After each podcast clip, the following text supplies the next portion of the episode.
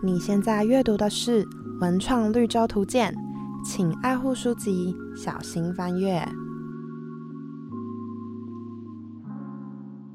Hello，大家好，欢迎阅读《文创绿洲图鉴》，我是品珍。从我自己观察身边的人来说，会感觉这几年大家有越来越关注、越来越在意心理学的一些理论和知识的趋向。感觉好像是从像情绪勒索啊，或是被讨厌的勇气啊这类的心理学畅销书开始，比较明显的是，大家会开始在一些日常的对话里去使用这些心理学的专有的名词，像是情勒、PTSD、自交这些，也会越来越把这些理论应用在生活里的一些情境，或是会想要试着去用这些理论去解释自己或身边其他人的一些行为。可能有时候难免会有点误用的情况发生，可是我觉得总体上来说还是一件蛮好的事情，因为这表示大家对这个议题、这个事情、这个主题越来越关心。那今天要介绍的是一个很有意义也很有想法的品牌，他们主要是分享一些生活化的心理知识，还有情绪觉察的小练习。他们用很疗愈、很可爱，对大部分的人来说也很容易理解的视觉来呈现。我自己觉得是一个很兼具知识性和陪伴感的社群。那我们就欢迎 Vida More 的 Y Y。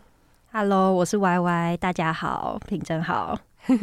一开始我看到 Vida More 这个名字的时候，我会以为是英文，因为后面有一个 More，然后感觉好像是 Vida 可能是你们想要去表达的一种状态，然后让这种状态更多。我那时候的想象是这样，可是后来发现好像这个其实是西班牙文，对不对？对，其实呃，Fidamore 的话，它是两个词的组合。然后第一个字就是它是西班牙文的 Fida，那 Amor 的话是意大利文的爱。那因为我自己本身之前就有学过这两种语言，就是西班牙文跟就是意大利文。那 Fida 在 Amor 是他们在他们的语言中很常会用的单词。对，然后那时候其实没有想太多，就想到 Fida 跟 Amor 这两个词，那组在一起的话就会变成 Fidamore。那呃，我希望可以透过这个品牌名传达的意义，就是让大家都可以去爱上自己的理想生活，所以就会用 f i d a m o r 这个词来作为我们的品牌名。这样，嗯，那这个品牌其实是在去年的夏天，就是七月的时候成立的嘛？那时候成立是有什么契机吗？或是背后有发生一些小故事吗？呃 f i d a m o r 的话是我大概在去年二零二一年的时候七月跟伙伴们就是一起诞诞生的一个品牌。那其实呃，再追溯到更远一点，就是为什么会想要创办这个品牌的话，其实是我在。呃，很久很久以前，在大学的时候，然后那时候我接触到呃一个理论叫做设计思考。那其实设计思考这个方法论，它有点像是在帮助大家去思考解决问题的一个方法论。这个方法论，它其实一开始被应用在很多就是社会议题的案例上，也就是用设计方法去思考看看怎么解决社会上不同的问题。所以也是因为这个契机，所以那时候我就看见了非常非常多的社会议题。那也因此，就是我出社会之后，我就开始思考说，那我自己可以用我的自身能力去解决什么样的社会议题。所以就开始好像就是立下了一个。呃，心愿是我希望我未来做的工作，或是未来做的事，多多少少都可以去帮助这个社会。这样，那其实一路上就是也有进社会企业工作，然后自己也有在做一些接案的工作，就是希望可以帮助回馈这个社会。这个过程中，就一路也在思考说，那我自己最在乎的议题是什么？就假如有一天我想要有自己的品牌，或是有自己的公司的话，我自己想要最想要投身的议题是什么？这样。那其实我自己因为呃家庭背景啊，跟我的学经历、成长的关系，其实就是看见跟经历了蛮多，就是不同人经历了他们的情绪低潮，或是其实他们不知道要怎么去面对他们自己的情绪，或是去跟人家沟通的这样的状态。就是我觉得我看见也经历过很多这样的状态，所以我就觉得，嗯，心理议题跟自我觉察的这个。话题我觉得是很需要被更多人看见跟重视的，所以刚好就是因为呃去年六月的话，我就从我上一份工作离职，然后因为我二零二一年的九月，那时候是准备出发去伦敦读我的硕士，所以刚好就有一个短暂的呃休息喘息的时间。呃，有一天就是在床上就想了一想，就觉得呃，好像就是这个时候，那我想要就是投身这个议题，然后创立这个品牌。那我觉得也很幸运的，那时候就找了就是我三个就是伙伴，那其中一个他就是我的大学同学，然后另外两个是我那时候呃公司的两位设计师的同事。那其实大家同样都是一样，就是很在乎这个心理健康跟自我觉察的议题，所以很愿意就是一起来投身来做这件事情，所以我们就一起就是呃创立了菲达摩这个品牌，这样对，大概是这个背后的故事。那像你说，就是身边有很多人，就是有一些情绪啊或者心理上面的困扰。那这些情况上，你扮演的角色也会像是伊拉莫尔会提供很多蛮实用的资讯，希望可以去帮助大家。如果在真实的生活里面，你也是扮演这种角色吗？嗯，其实我觉得。这一个问题可以对我来说，它是有不同的阶段的。在还没有创办 f 达 d 之前，其实有时候我自己也会是那个被情绪困扰的当事人。那我先讲，假如我自己是被情绪困扰当事人的话，其实之前我会觉得，呃，在很多重要的亲密关系里面，我对情绪有时候会觉得很别扭。就是比如说，我可能会有一些比较负面的情绪。但我又不想要让他们就是被别人看见，所以我在表达的时候，其实有时候就会变得非常的别扭。那我其实自己就意识到了这件事情，那我也很想要去呃想办法看看有没有办法解决嘛，因为毕竟是在很重要的亲密关系当中，跟我的家人、跟我的伴侣。那所以那时候我就开始读了一些书，然后去了解说为什么可能会有这样的状态，然后试着可能要跟自己和解，或是跟这样的关系就是去有更平衡的一个沟通的方式。所以其实作为当事人的话，那时候其实我也是很呃，还需要再更了解情绪这件事情到底是怎么一回事。对，然后另外一个角度来看的话，就是。我在还没创办 Fidamo 之前的时候，其实我觉得我比较常担任的角色是一个倾听者的角色，因为那时候老实说自己没有太多的专业知识嘛，我自己也是。比较是喜欢就是做自我觉察的人而已。那那时候我的角色就比较会是就是倾听的角色，就会去听大家就是为什么会有一些生活中的困扰啊，然后去听看看就是他们现在为什么情绪低潮，然后试着去陪伴跟接住他们可能会有的情绪。那呃，至于要不要陪他一起去想解决办法，那我觉得是呃。那个主控权在对方身上。如果他希望我跟他一起去解决的话，那我们可以一起来讨论。但其实我觉得大多时候大家都只是想要有一个出口，想要有一个人听到他说话而已。所以你的角色比较会像是依据对方期待你成为什么样的角色，你会努力让自己可以成为就是帮助他的那个人。对对对，因为我觉得每个人的不同情都会有不同的情境跟不同的个性，所以我觉得有时候要蛮阴硬。那一个状态去做你角色的重新设定，这样。一开始创立这个品牌的时候，是找了大学同学，还有当时的两个同事。那你们现在在这个团队里面，各自都在做一些什么事情呢？我们一开始的时候，其实加我的话是四位伙伴。那我们就有两位设计师，所以他们其实就是很重要，去把这个品牌的一切的视觉啊、颜色啊，跟我们的吉祥物搭搭，就是创立出来的很重要的推手。那另外还有两位的话，一位就是我跟另外一位伙伴，我们两会有两个人一起负责全部的内容的企划，所以就是看到的文字啊、文案啊、各种内容的阐述，其实都是我们去产出的，然后会在呃提供给设计师去做他的设计。那我跟那位企划伙伴的话，我们各自又有再细分一些角色。是我这边的话，就会负责比较像是营运，所以可能会去思考说整个品牌今年的策略走向想要走去哪，然后还有就是比较多做团队的内部的管理。另外一位的企划伙伴的话，他就会在更针对行销这一块去思考，说那可能上半年度我们可以针对什么部分多做一些宣传，然后或是有一些可能合作啊邀约，我们可以去思考看看，就是行销要怎么去做推广。这样，最近前几个月有加入第五个伙伴，那他也是做企划的部分。那现在会以什么东西作为你们决定要做什么主题的基准呢？是。比如说受众的反馈吗？还是以你们自己有兴趣的题目为主？这个我觉得还蛮呃还蛮好的，是我们在一开始团队内部，其实，在我们其实是七月。呃，成立这个团队，但是我们到八月才正式上线我们的品牌，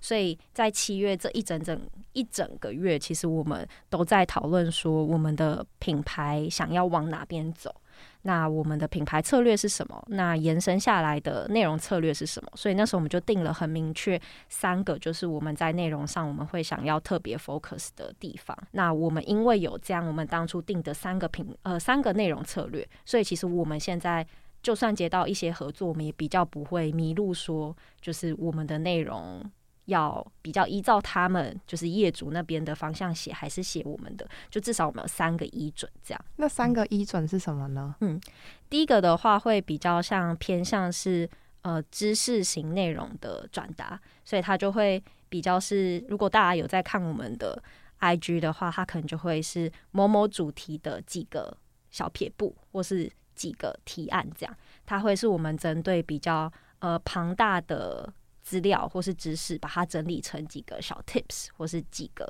就是小建议这样。另外一个系列的话，我们叫做名词解释，因为我们觉得其实从一个名词去做后续的延伸的了解或是认识，我觉得我我们发现其实是。会更吸引大家的眼球注意，所以其实这个系列我们发现是大家最喜欢的，就是从一个名词去了解自己的状态。这样，那最后一个系列的话，我们就把它叫做呃轻松图文系列。那这个系列的话，我们就会比较从就是很像故事性的方式，在诠释一个情境，那让大家对这个情境是有共感的。对，所以我们有三个系列的，就是图文。然后里面基本上大的主题就是在讲情绪沟通跟觉察这几件事情。这样有没有哪一个内容或是哪一个主题是你自己特别印象深刻、特别喜欢或是特别有共鸣的？我自己最喜欢的一篇文，它的呃标题叫做《陪伴他人度过失去的四个建议》。然后会非常喜欢这篇文，其实是因为它算是从我自身经历出发的一篇贴文。因为那个时间是我自己正在度过失去的一些阶段，那其实我就发现，呃，我身边的朋友他们不是不想关心我，但他们可能会不知道要从何下手。那我就发现，其实，在很多议题上，其实都是这样，就是大家会特别关心，就是这个受伤人本身的呃一些状态，但有时候会忘记照顾到他身边的人，其实有时候会不知道。应该也需要给身边的人一些建议，说他可以怎么样去跟这个当事人去做互动。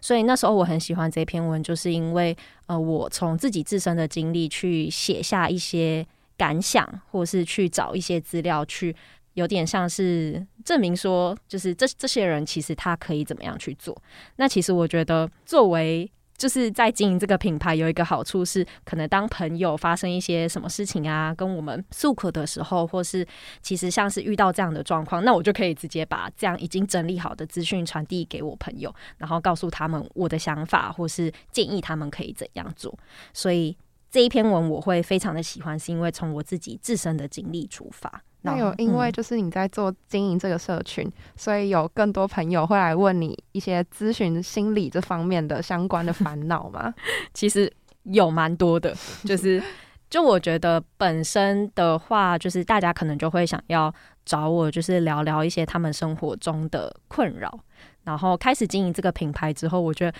大家好像某种程度会把我看作是专业。的人，所以会想要听听看我这边的建议，或是有些人可能就是单纯觉得可能可以被疗愈到，所以的确是真的有蛮多朋友开始就是主动会向我寻求一些建议，这样。那你会觉得也会有一点点小小的困扰，会觉担心自己会不会其实没有到那么专业，可是大家好像希望从你身上得到的已经不是单纯从朋友角度出发，而是在更上一层的那种建议。我觉得是不会到困扰，因为呃，通常朋友会来询问的状况，他不是到非常非常严重的心理疾病的这种状况。嗯，那我觉得我都还就是 handle 得住。那当然，如果是有到真的是心理疾病的状况，不管是朋友还是粉丝有提出这样的需求的话，其实我自己都会是先以接住的方式，但是。不做任何咨询或是咨商，因为我没有这个就是底子嘛，我没有这个专业，所以其实都还是会建议他们要找就是专业的心理咨商师去呃陪伴他们。对，像你们在传达的理论跟传达的知识，它其实跟生活还是有一段距离的。嗯，所以你在接触到这些理论之后，你会怎么把它转化成自己的方式？就是怎么用自己的方式去解读，然后带入到自己的生活里面呢？嗯。我觉得有共感的经验会蛮重要的，就是我自己有没有经历过呃这个状态，或是我的身边的人有没有经历过这个状态，我觉得它会是一个很重要一件事，就是帮助我去做比较日常的诠释。其实，老实说，我们的贴文、我们的内容有蛮多都是从我们自身经历出发，就是我们的看见，可能是我们自身经历过，或是我们看见身边其实有些人有这样的需求或是困扰，然后从这些经历出发，再去写成一个比较呃主题式的贴文。对，所以我觉得不管是哪一篇，其实都是这样的状态。然后我觉得这也是我把比较艰涩的。理论或是知识，把它变成比较亲民的方式的一个很重要的视角或是方法，这样。那你有觉得，因为经营这个社群，然后接触到这么多的理论，有觉得自己也有得到帮助，或是自己也有被帮助过的这种感觉吗？我觉得其实还蛮多的。印象比较深刻的一件事情，是因为其实我们内部我们四五个人，我们其实也会。我们自己也都会有我们自己的日常生活的困扰嘛，或是情绪，所以，我们其实内部会提出说，诶，假如你最近有遇到什么困扰，你可以提出来，然后由我们来思考看看，可以写成什么样的内容，有点像是我们互相也可以帮助我们互相去解决我们现在生活中遇到的困扰。毕竟我们是一个团队嘛，就是我们可以互助。那所以之前的话，其实我有一阵子，我就是觉得我自己的强迫症倾向非常的明显，我自己觉得明显到有时候会觉得影响到我自己生活的日常，嗯，对，所以那时候我就提出说，哎，我希望可以。看就是跟强迫症相关的一些内容，然后去思考看看可以怎么样舒缓，就是这件事情。所以那时候我们另外一个企划 Lilian，他就有针对就是强迫症的这一个主题写了一篇名词解释，然后去写说那可以怎么样去做日常的舒缓，这样。所以我觉得。那一阵子就帮助了自己很多，然后我觉得也是一个很感谢的心情在看这篇贴文。我们自己会觉得比较像是可以跳脱自己的盲点，从别人的角度来看看他看到这个。呃，状态的时候可能可以怎么解决？然后他收集到了哪些资料？因为毕竟有这个状态的人，他自己一定也收集过资料，但可能持续还是有可能就是因为有一些盲点这样。我觉得还有另外一个优点，可能是这样会营造出一个互动性，然后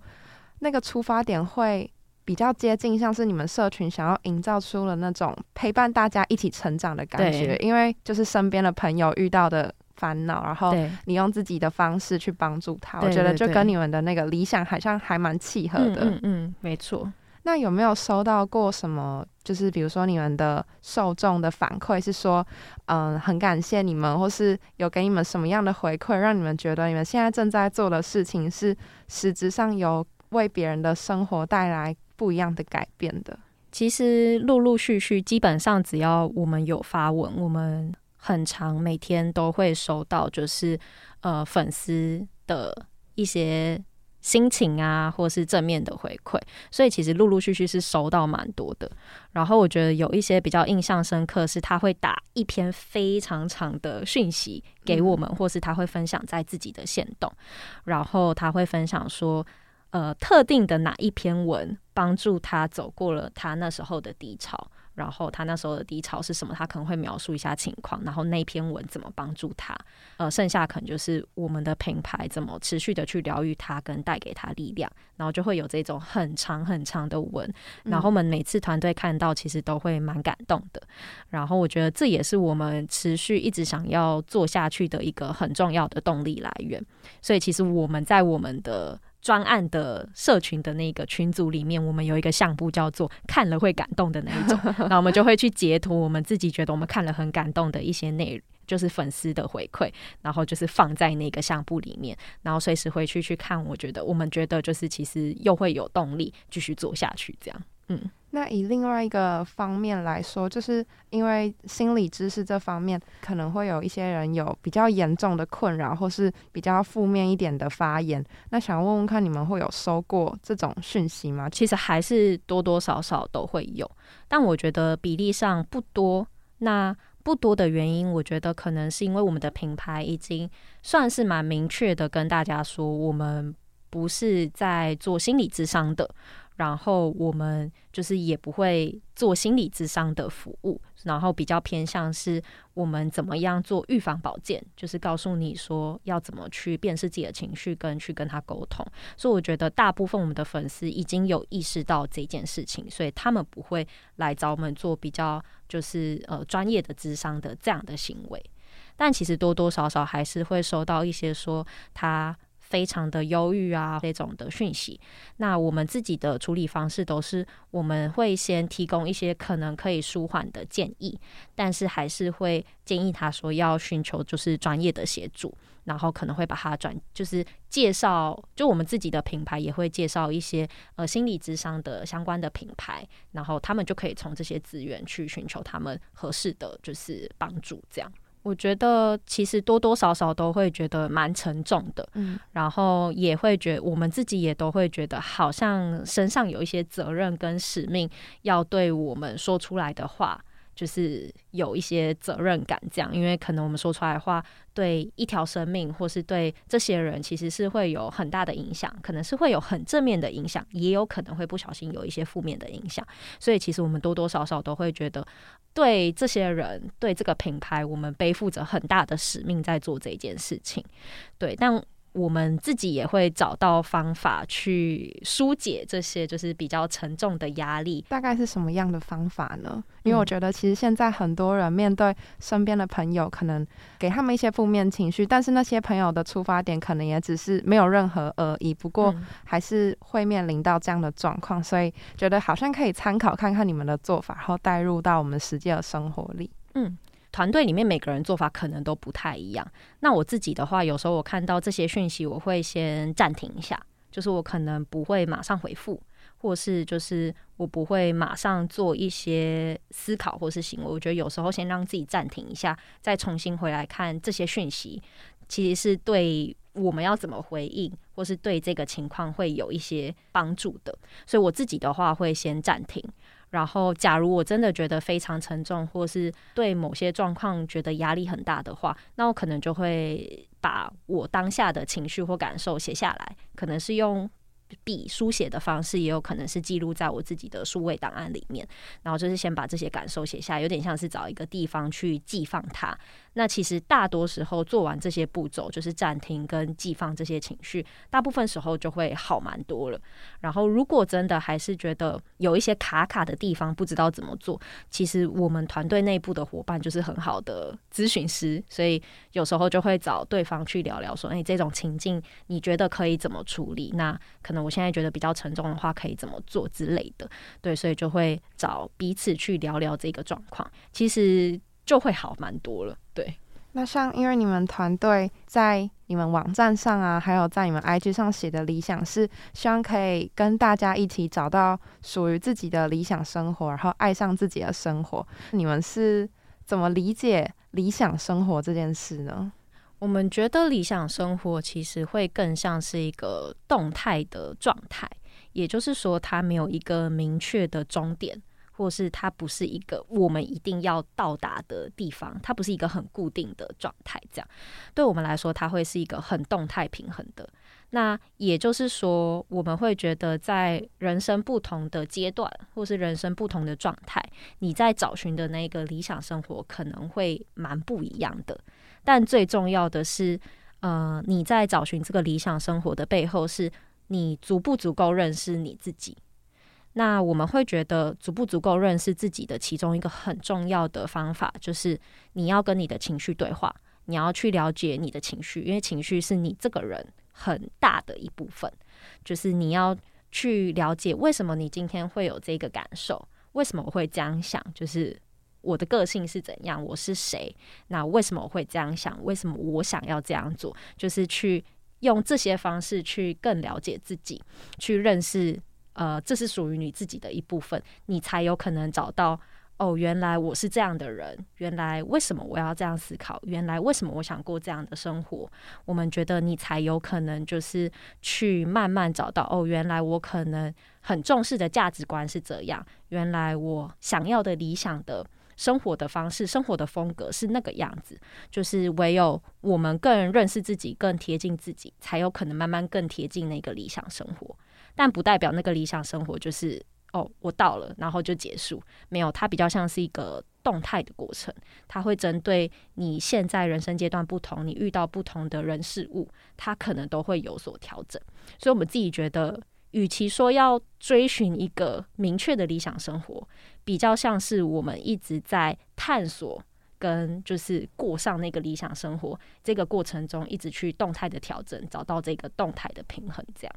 所以你们会觉得理想生活其实不是一个终点，就是重点可能是在于说你们在前往那一个目标的路上，那过程中会发生的事情。嗯，然后为了要继续前进。最快也是最直接的方法，就是要好好的认识内在的自己，然后去知道自己的想法，这样吗？对对对，就是它真的不是一个明确的终点，因为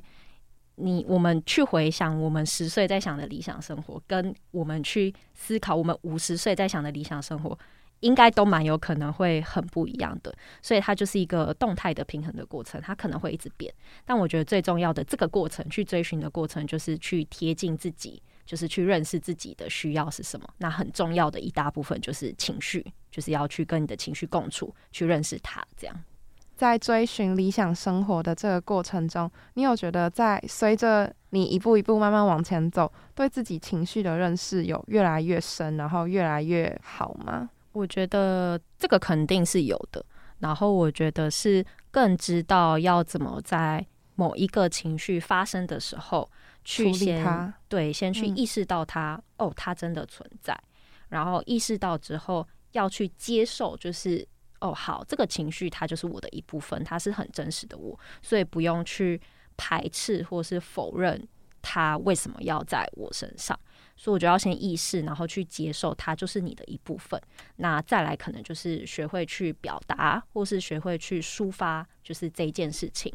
然后再来，可能才会有后续说，那你要怎么去转化它？比如说，如果是生气的话，可能是怎么转化它，或是怎么去消化它等等。对，所以我觉得这一个过程，呃，相比之前的我，我觉得是更清楚知道可以这样去面对，就是我的情绪。那你觉得是为什么会让自己可以越来越好呢？就是在跟情绪相处这方面是怎么进步的？因为像是对我自己现在理解来说，可能会有两个方法，一个是透过自己的经验，之前经历过了什么事，然后因为这件事，我意外的发现到原来有这样的方式存在。那另一个可能就是透过一些理论去解读，这样。嗯，你自己会是比较哪一个方向呢？其实我觉得，呃，要更认自己的情绪，就是不断的练习。那不断练习可能有很多种方式，像是从刚刚平真说，就是呃，因为我们有一段经历。所以，我们去反思，我们去问自己，或是去问他人，为什么会有这些状况？那你可能就会就是收获一些新的启发。那其他的方式，当然可能可以从书籍啊，去听听看别人他的经验是怎么一回事，或是去听 podcast，去看一些网络上的资源。其实我觉得都会有帮助。但我觉得重点就是不断的去练习。可能当你今天，因为每天都会有不同的情绪发生嘛，那有时候是很小的，有时候有时候是很大的。那当这些情绪发生的时候，就试着去跟他对话看看，就是先不要封锁他，或是不要去逃避他。我们就是试着练习去跟他对话看看。那我觉得有这些对话的机会，其实都会让你更了解说要怎么去跟他共处，这样。其实那时候在写访纲的时候，就有觉得说，结合 Vida More 他们的内容和他们的性质，感觉好像可以来做一个特别企划。那这个特别企划叫做“绿洲树洞”，是一个可以让听众投稿的单元。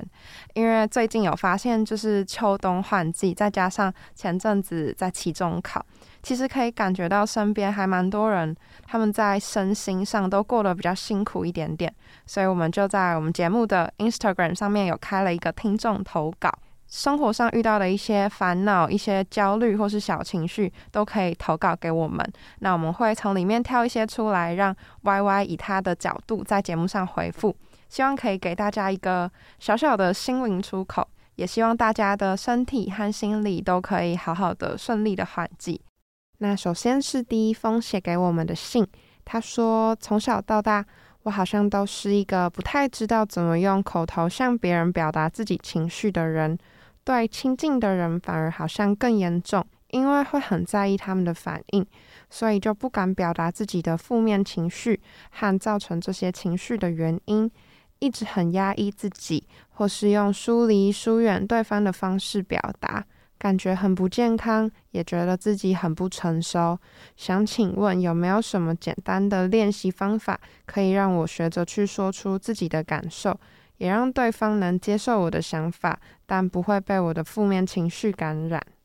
嗯，就是我看到这些投稿的内容的时候，其实因为毕竟我不是当事人嘛，所以我很难完全的知道他的状况。但看到这一个投稿的时候，呃，我第一个想法是，就是这个当事人他有可能是一个回避型的依恋人格。那总之，依恋人格有分三个，大家可以再去了解看看。那也就是说，他在关系中遇到一些状态的时候，或是就是对方可能会有一些情绪，自己有一些情绪的时候，他第一个反应可能是会想要躲避，对，会想要先躲避这个情绪。那他会躲避的原因。可能不是因为他没有责任感，或是他不爱对方，或是不喜欢对方，可能只是他担心对方会觉得自己是不完美的，觉得自己是有缺陷的，所以他选择先把自己封闭起来，不让对方看见自己可能有这样的状态。这个是回避型的依恋人格。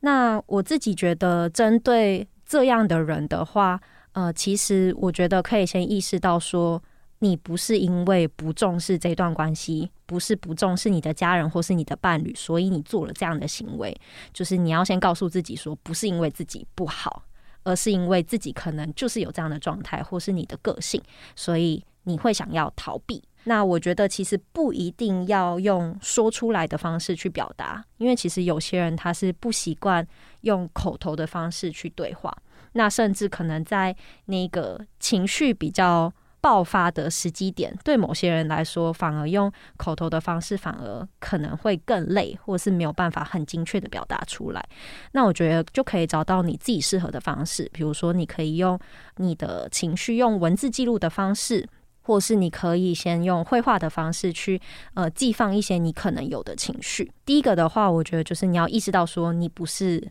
不好的，就是这个状态不是不好的，只是你需要找到对的。呃，疏解方式或是表达方式。第二个的话，就是我觉得你可以为自己的呃情绪去找到一个你适合的美材去表达它。那再来是，就是这个当事人他有说到说要怎么让对方能接受我的想法。那我会说，与其你想要让对方接受你的想法，不如是彼此要怎么去同理彼此的状态。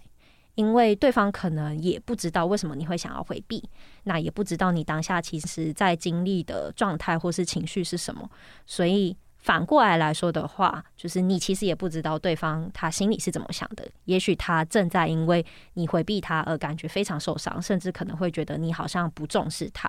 所以我觉得，与其说让对方去接受你的想法，不如是。试试看怎么样用更真诚、更温柔的方式去试着同理彼此的想法。那我觉得有了同理之后，你们就可以开始后续的比较顺畅的沟通。这样，不管是哪一种状况，都可以用这样的流程去试着做情绪的辨识，跟在关系中的沟通。这个投稿会让我想到，刚刚 Y Y 你也说，就是你自己对情绪的表达有时候会比较别扭。嗯，那你那时候也是用像你刚刚说的这个流程去面对的吗？对，其实都非常接近。就是一开始就是要先告诉自己说，对这个情绪就是真实存在，它不代表我是一个不好或是很差的人。那你先有这一个想法之后，你才能开始就是跟自己有更深的对话。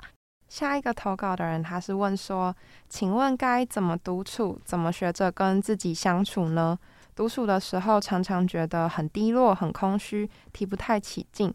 独处的时候，应该要做些什么？”我觉得这个问题还蛮有趣的，甚至它可能可以是一个 podcast 的主题。我自己会也蛮好奇，大家对“独处”这两个字的想法是什么。那我觉得这个当事人他会有这个问题，可能是他没有找到独处的意义是什么，或是他觉得独处是一个负面的词，所以他会觉得提不起劲，然后通常是偏低落的。我自己觉得可以做的事情是先思考看看，为什么在独处的时候他会觉得可能比较不开心，或是没有能量。他认为独处的好处跟缺点。可能是什么？就是我觉得可以先思考看看独处对自己来说的意义是什么。如果是有比较负面的意义，可能就可以去想是不是过去的经验，所以导致他现在其实是比较害怕独处的。我举例来说的话，也许有可能是因为过去小时候的时候，可能爸妈很常把他自己放在家里。所以导致他其实会觉得没有安全感，或是觉得自己好像是被这个世界抛下的人，所以导致他长大以后其实是害怕独处的。有可能是因为有这样过去的经验导致这个结果，对，所以他就可以去思考看看为什么自己会害怕独处或不敢独处。那我觉得另外一个角度来看的话，就是可以去想想看，对自己来说，为什么自己需要独处，或是独处的好处是什么。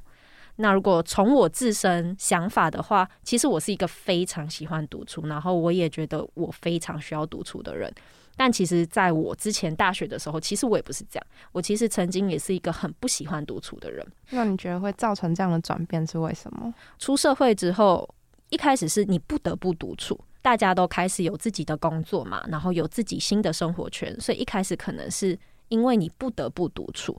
但当有这个情境的时候，我就是开始思考我刚刚说的那些问题，就是为什么我不喜欢独处，为什么我害怕独处，会不会独处对我来说其实有一些还蛮棒的好处跟正面的，就是呃意义呢？然后就开始去思考这件事情，然后就发现说，诶，的确独处反而可以让我多了一些时间去做。投资去做学习，其实更重要的是我怎么去利用这个独处的时间，我怎么去诠释它。那到现在的话，我非常喜欢独处，是因为我觉得它是一个很重要，我跟自己相处、跟自己对话、去了解，就是脑海中为什么我会有这些想法的一个非常重要的时间，同时也是。有点像是呃，让我在社交之后可以重新充电跟休息的一个很重要的时间，对，所以可能要重新去思考说独处对。大家来说的意义到底是什么？我觉得你刚刚说的，就是在社交之后独处可以让自己重新充电，这点我很同，就是很同意，很有同感。嗯，因为其实有时候面对很大一群人，真的会到一个分量之后，会觉得有点累，需要自己一个人的空间。那可是你刚刚也有提到说跟自己对话这件事，我觉得其实好像有一点抽象。你会怎么做这件事呢？我其实会有蛮多不同的情境。像其实，在来今天的电台之前，我就预留了一个很大的通勤时间，因为要从台北市中心来到福大会有一大段距离嘛。那非常感谢，不会不会。那其实我就预留多一点的时间，因为我想说可以在校园里面散步。那其实散步对我来说就是一个很重要，我可以开始思考事情的时间。所以那时候我可能就会开始听比较轻柔的音乐，然后开始思考现在我的状态，什么事情是最困扰着我的。然后我就会主要思考一个问题，然后开始去想说，那为什么他会困扰我？那我可能现在有什么感受？就开始问自己一些问题。其实他不需要有太理性或是太有脉络的一个逻辑。你就是不停的去问自己为什么会有这个感受，为什么会有这个想法，为什么为什么就一直去问自己为什么？那我觉得这就是一个对话的方式。会不会到最后有点鬼打墙啊？就是到最后变成发现自己一直在绕圈绕圈，也是有可能。所以我觉得当发我自己当我发现鬼打墙的时候，我就会休息。那可能过一两天，假如真的还是很困扰，因为有时候就真的只是你当下就是走不出来很困扰，但其实你睡睡了一觉。或是过了几天，其实就没有这么困扰，或是因为你重新去跟人家有一些新的对话而有新的观点，我觉得也说不定。所以有时候真的太鬼打墙的时候，我觉得就休息，就饶过自己，因为有时候真的就只是胡思乱想而已。嗯，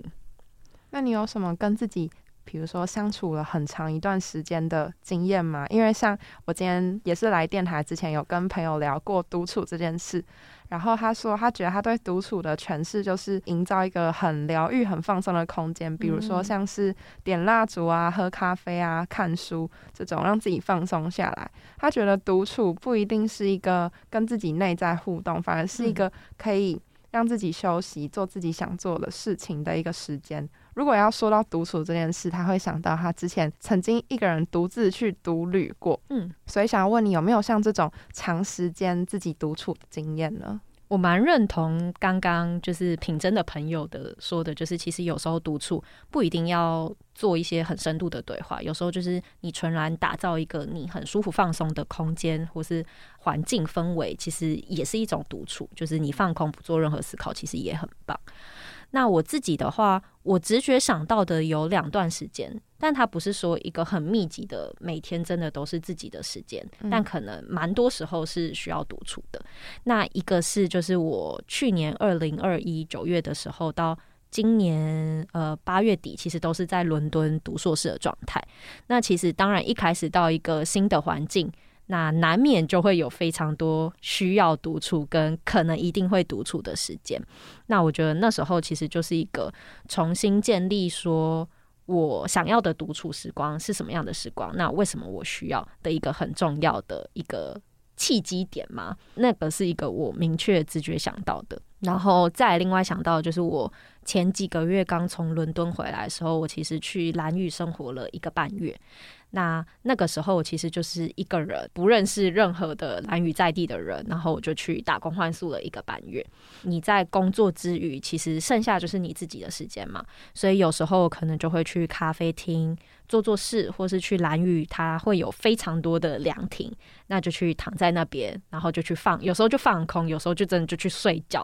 有时候是真的去思考一些，就是比如说针对下一个阶段的一些想法啊等等。对，所以。我自己是蛮建议，就是如果在人生的一些转换期，可以去做一些这样子的，比如说独旅或是独自对话的一些时间的安排，对。像 Y Y 刚刚说，在国外读书的那段时间，其实是一个很长的，会有很长需要独处的那种时刻。其实我自己也很理解，因为我之前有去就是国外去德国待了一年的时间，那和其他那时候也在那边的朋友，我们回来台湾之后的共同的感想就是。那一年让我们更学会怎么跟自己相处，嗯，因为真的有很多时间必须是要自己待着的。也有另外一些人的说法是，他们因为那段时间反而很害怕自己独处，因为那个时间太大量了。嗯，所以当面对这么大量的独处时间，有没有什么可以调试自己的方法？或是如果你面对的独处时间已经超过你能接受的范围，你会怎么去调试自己的心情？我自己觉得调试心情之余，我觉得有另外一件事情是可以去想说自己的想要投资的兴趣是什么。因为有时候我自己觉得独处很重要一件事情是，我可以做我自己想做的事情，比如说看书，或是呃有时候会去爬山。那这些其实都是我很重要兴趣，或是画画等等。那这个就是我很重要在执行自己的兴趣，但同时也是独处的时间。所以我觉得有些人可能会很害怕很大量的时间，可能是因为他们好像可能会不知道怎么去利用。这一段突然多出来的一个独处时间。对，那我觉得蛮有可能就是因为还没有找到自己想要投注的一些事情，所以我觉得这是一个。如果说要调试心情的话，我觉得就是要去思考说为什么自己会害怕。那我觉得大多时候现代人蛮有可能会害怕独处的其中一个原因，可能是他怕 formal。那 formal 这个词的话，它中文其实就叫做错失恐惧。那他的意思就是他会害怕错过这个世界上的一些讯息，或是朋友可能比如说正在聚会，但他没有被邀请，或是他没有去到那个。呃，场合他可能就会觉得不平衡，就会觉得自己好像少了什么，或是不被在乎等等。这好像是现代人蛮常会有的一个状态，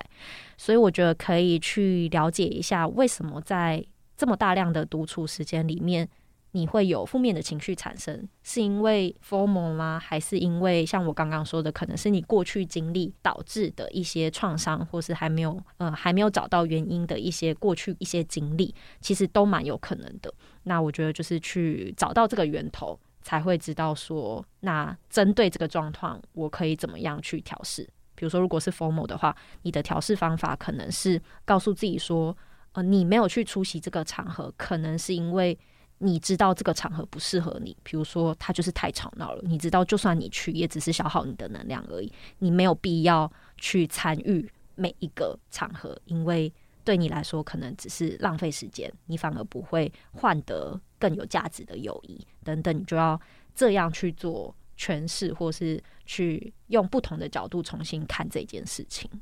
我觉得观察到，可能像除了 Y Y 刚刚说的那两个原因之外，还有另外一个是，有些人他们害怕独处，是他们很担心他们在独处的时候，别人看他们的眼光，会觉得哦，好像他自己一个人，然后好像很可怜的样子，所以他们就会想要逃避这样的状况。你觉得这个情境会有什么可以应对或是可以转弯的想法呢？他们可能会觉得。别人会看他说：“哎，你怎么自己一个人之类的？”这样状况其实就叫做聚光灯效应。比如说，他今天穿了一件新衣服，他觉得全世界好像都在看他，或是走出去很多人就会注意他。但其实，不管是真实世界还是研究，都显示说，其实真的没有没有这么多人在在乎你。每一个人都有我们自己当下要面对的议题。所以其实真的没有这么多人注意到你的存在，但意思不是说你不重要，或是就是你的存在感很低，不是。而是说，就是你的一些在乎的点，其实有时候别人是真的没有注意到的。那你不用自己刻意去把它放大，说，诶，别人是不是会觉得我怎么都自己一个人，是不是很孤僻啊？或是我今天穿这个衣服是不是很丑，还是怎样？其实大家真的没有这么多心思在想这些事情，因为每个人的身上都有非常非常多的自己的问题已经要解决了。对，我觉得综合 Y Y。上面给我们很多关于独处的建议，我自己得到的一个结论，可能就是不要害怕独处，因为独处其实是一个很好认识自己，然后去观察自己现在的状态的机会。那今天谢谢 Y Y，谢谢品珍，那我们就下周见喽，拜拜，拜拜。